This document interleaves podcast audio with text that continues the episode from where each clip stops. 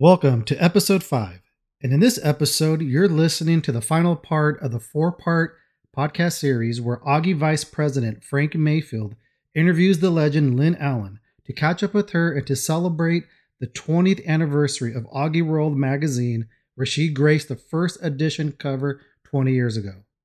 Now, on to part four of the AUGI interview with Lynn Allen.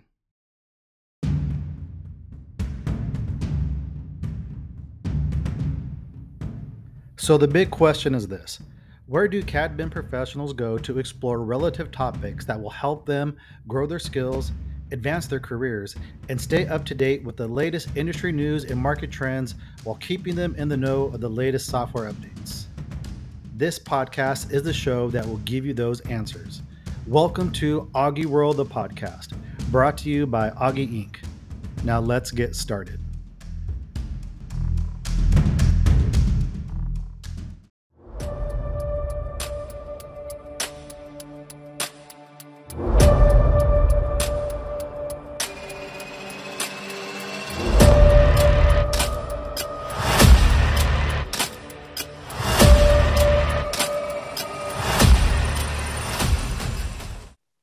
So let's let's let me pivot here to instead of looking at the past, be a little bit more forward looking.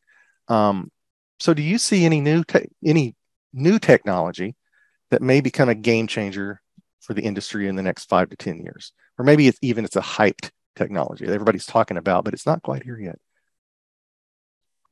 You have your ear to the ground for that sort of thing. Yeah. So I mean, a lot of what I've done in the past was talk about like the future of design, and I like to talk about a lot of technology. It's hard to tell what's going to grab a hold and what's not. I think most of, of it will grab a hold eventually. It's just a matter of when. And, you know, I, I talked a lot about generative design. I talked a lot about artificial intelligence, machine learning, but mm-hmm. I think just in general, um, you know, our software just getting smarter and smarter getting more artificial intelligence mm-hmm. and when you when you talk about that even generative design, machine learning, people get really nervous. Like, like we're going to start to lose our jobs. Machines are going to get so smart. Our software is going to get too sure. smart. We're not, it's not going to need us anymore, which is like the most ridiculous thing ever. There are certain things that we do every day in our, let's just take CAD, that we do every day in our CAD lives that is boring and tedious. And what if the software was smart enough to watch what you did every day and go, you know, I could do that for you, Lynn something even as simple as mm-hmm. every time you dimension, Lynn, I notice you like to dimension like this. How about if I just do that for you? Do you think I would say, oh no, I prefer to do all of my dimensions myself? uh, you know, you're all about the picks and clicks, right? So no, I know what the answer no. is. I I love doing that because yeah. I would never say that. I would go, please. Right. but you can see more and more software getting smarter and smarter. Yeah, Some software sure. that does like auto routing. It followed what you did. It pays attention to what you're doing and it will do some auto routing for you. You know, I'm not saying you shouldn't go back and check it. You might want to do a little look see. Um, but you look at generative design, right? Where right. you have a situation where I have to come up with this, you know, this particular t- type of model, and these are the parameters and i have some ideas in my mind but let's just throw it over the wall to the computer and yeah. see what what it comes up with now it's going to come up with back with like hundreds of designs that's time consuming for you by the way sure. to look through all those designs but and you may not even go with the final design that the computer comes up with but you might come mm-hmm. up with some great alternative ideas that you never thought about. And that's what I really do like about it that little out of the box thinking. We tend to be kind of closed minded what we oh, think yeah. about, blah, blah, blah. But what if it even just opened the door to some better design? You know, these are the mm-hmm. things I start to think about doing things other ways um, that a computer could maybe help us with. But the computer isn't going to pick which one of those designs you should use and uh, you know that's still going to be your job. So no one's going to take your job away. But computers are getting you know computers oh, yeah. are getting smarter software is getting smarter and i am totally all about that. So i think that you're going to see more and more of that. Cool. All right. Um moving on here. Good answer by the way. Thanks. I was afraid might be a little bit more hardball but it was as usual softball for lynn. Yeah Well, yeah, yeah. I mean, I could come up, I could think of all kinds of oh, answers oh, to that question. Um, for those of us in the industry who are contemporaries to each other, right? Um, we've all seen and done a lot throughout all these years. So, my question is what would you say your biggest ac- accomplishment is in your career? What's your biggest accomplishment that you can look back on? Or maybe most important? My biggest accomplishment. Um, I feel that when I first got involved, so I'm gonna I'm gonna pull out the the female woman card here because okay.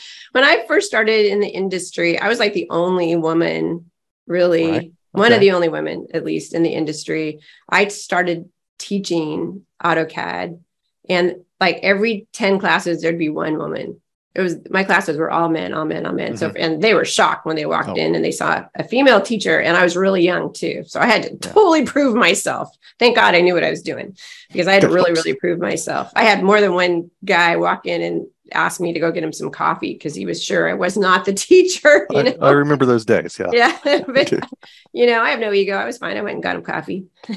and then he was very upset when he found out I was a teacher. But, you know, but yeah. So, I mean, I feel like I, um, you know, I feel like I tried really hard to be a role model over the over the years for uh, example for women and for girls. I did. I've done a lot of STEM mm-hmm. presentations, and uh, just you know, just holding my head high and saying, you know, I don't, I don't feel like I was personally, I don't really feel like I was uh, held back as a woman. Mm-hmm. And I just never let, never let it, the thought cross my mind. And I've really been treated very well in this industry. And I, um, I like to try to set that example that girls, women, they can do whatever they want to. Sure. And you know, I, w- I was definitely in a a male led industry. Now that's oh, changed yeah. a lot now. You know, there's still more men than women. We used to joke right at Autodesk University. It's like one of the only places where the line to the men's room is way longer than the line to the women's room. Yeah, exactly. but but you see more and more women are getting involved in yeah. in engineering, getting involved in CAD, getting involved in you know. Right. And, and today we don't see it as unusual. Uh, wherein when you started, I, I remember those days, unusual. it was unusual. It was like, yeah. Um, yeah. But I don't feel like it held me back at all. I never even, I really honestly never processed it. Cool. Yeah. Yeah. That's, that's, I like if. It, if it did hold me back, I didn't, I was oblivious to it. well, I wouldn't said, stand for it. I just, just straightforward, pushed yeah, on you, through. You knew what you were doing. You, yeah. you, had the knowledge and you had a passion for it. And so I did. Um, yeah, I did. That's, that's, great. So that was then. This is now. What continues to drive you now, Lynn? What continues to drive me? Drive well, I still think I can make a difference. Perfect. And I I hope I still make a difference. We think you do and i you know i love to see the smiles on users. I i like to believe that i can help drive change in software too where i'm at in the company. Mm-hmm. i'm an executive in this company and i feel like they listen to me. If something needs to change i feel like i'm in a place where i can make that happen. Um we, you know i go out i listen to the customers and i you know i'm fortunate to work someplace where they do want to make changes. And you know, it's software product. You're like, oh, really, Lynn? It's just a software product. But it's not just a software product. People that use our products use it like eight hours or more a day. It is an important yeah. product. these, these products are it. these products Absolutely. dictate their lives. Yeah. These products need to be good. They need to be efficient. They need to be friendly. We don't want to ups, you know, we want our products to be something that our customers enjoy using because they have to use them all the time. Right. You know, it's not like a it's not like a product where you just go bounce in and out of. If it's okay. if it's no bueno, it's no bueno. I I've been there, um, having used numerous software uh, design software products over the years. Uh, no, yeah. no bueno shows itself in a hurry. One bad feature can just like, like take someone down all day. Oh yeah, and they're hitting their heads against the wall all day. What's you, you ruin someone's day. Yeah. Um. Yes, I, I, I totally understand that. Um, looking a little bit even more forward uh, than what drives you right now, Um, this may come off sounding as a bit of an odd question, but we all face it at some time. So I'm curious, do you have an end game for yourself? Mm-hmm. Or are you more like me and a lot of us that you feel you always will have that need to keep your toes dipped into the CAD and BIM waters in some way? Or in a nice warm sunny beach water. Or a nice one. And that's, a drink in my hand with an um, um, That's the question. umbrella. that's the question, really. Is that is that the the Lynn aim at some point? I mean, I love what I do. Yeah. Everybody knows know I love what I do. Sure. I think as long as it still sparks joy, I'm going to be involved. I would never turn my back on answering questions or helping oh. anybody that I could. That's for sure. That's for sure. You know, I still I still answer AutoCAD can- questions when I need to, or Autodesk questions, or I point people in the right direction, even though I don't even work for the company anymore for crying out loud. Right. And I but can't you do that with a drink in your hand on the beach? Well, I would love to do it with a drink in my hand on the beach. But you know, I as long as I'm still adding value. Yes, and you know, I I can't emphasize enough how much I enjoy my job. I mean, I really enjoy my job right now. I work with unbelievable people that are so much fun. I guess it's once the fun stops, we'll see. We'll see, and then you know, I'll be on my own. People can still email me. Yeah, I'm friendly. Absolutely, you are that. I'm um, friendly, but you know, I we'll see. Okay. I don't know if I'm going to be around for the next 20th edition uh, of we'll AUGIWorld doing we'll another article. I'll have to have a couple facelifts by then. uh, so, so we're we're uh, we are at the point of closing this out, though. okay. And to do so, I thought it would be kind of fun to use the same final question that we posed to you back in 2002. Don't expect um, me to remember that. I do not. okay. I, have slightly. oh yeah, I remember. yeah. Oh, okay. Just let me go, Frank. I can't even remember um, who was interviewing me. I'm pretty sure I don't remember the nobody question. Nobody else knows either, so don't worry about it. Okay. Um, so the question then was, um, I, have updated it just slightly uh, for today's technology. If you were limited to offering just one bit of advice to a brand new CAD or BIM user, what would that be? So I'm assuming they're probably young. Probably. Not necessarily, but probably. But probably. Let's assume that they're like the the next generation. I'm going to go Sounds with that. Good. They're a next generation.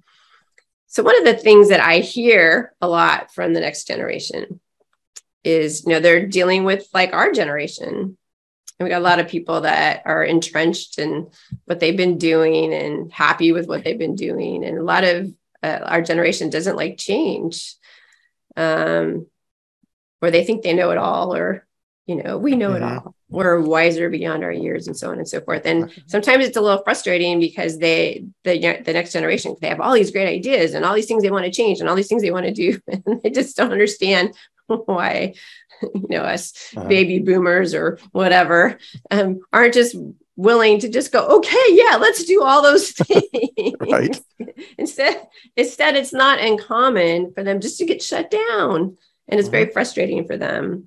So my advice would be embrace the wisdom of your elders. Just say, oh my gosh, you guys are so wise. And that's fabulous.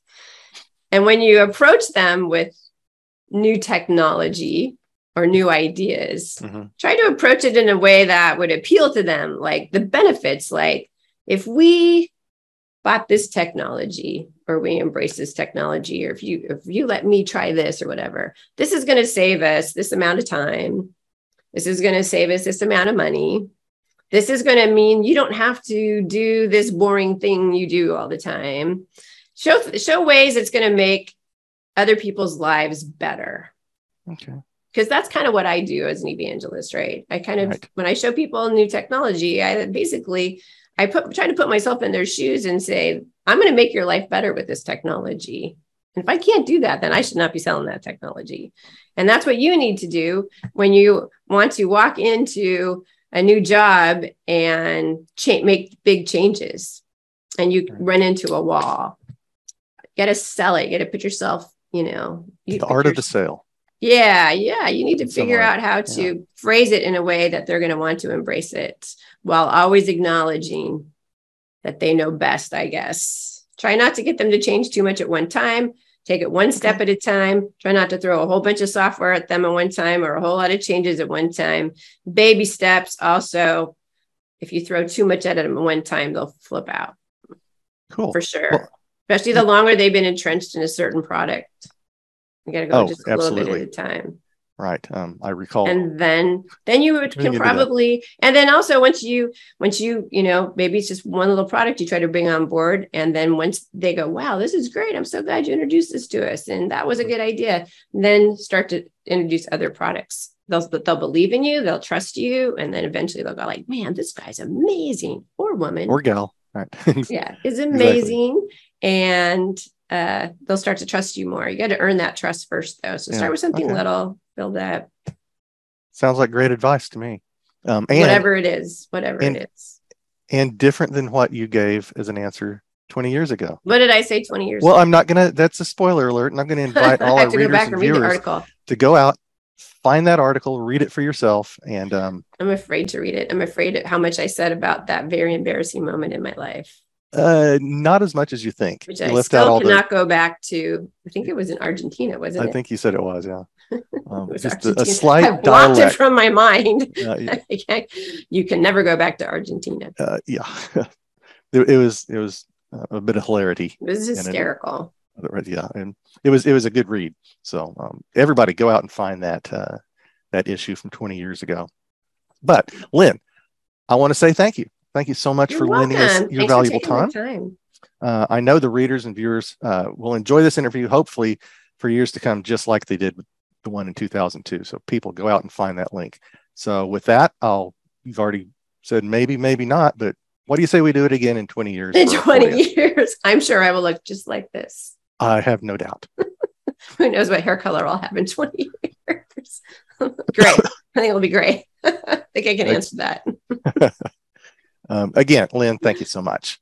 yeah, sure. Thank you for taking your time too, Frank. You are a this great interviewer. Awesome. Oh. And I, you know what? In 20 years, I'm going to remember that you are the one who interviewed me. How's that for a deal? Sounds good. I use my name up front. So, um, oh, well, that helps too. I can yeah, look it up. What?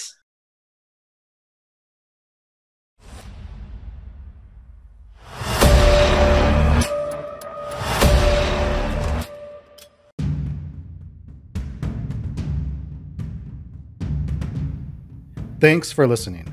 If you enjoyed this episode and you would like to help support AUGI and AUGIWorld the podcast, please share it with others, post about it on social media, or leave us a rating and review. As always, you can head over to augi.com to learn more about becoming an AUGI member to join over 600,000 members worldwide as we connect and learn from each other. That's all for this episode. Until next time.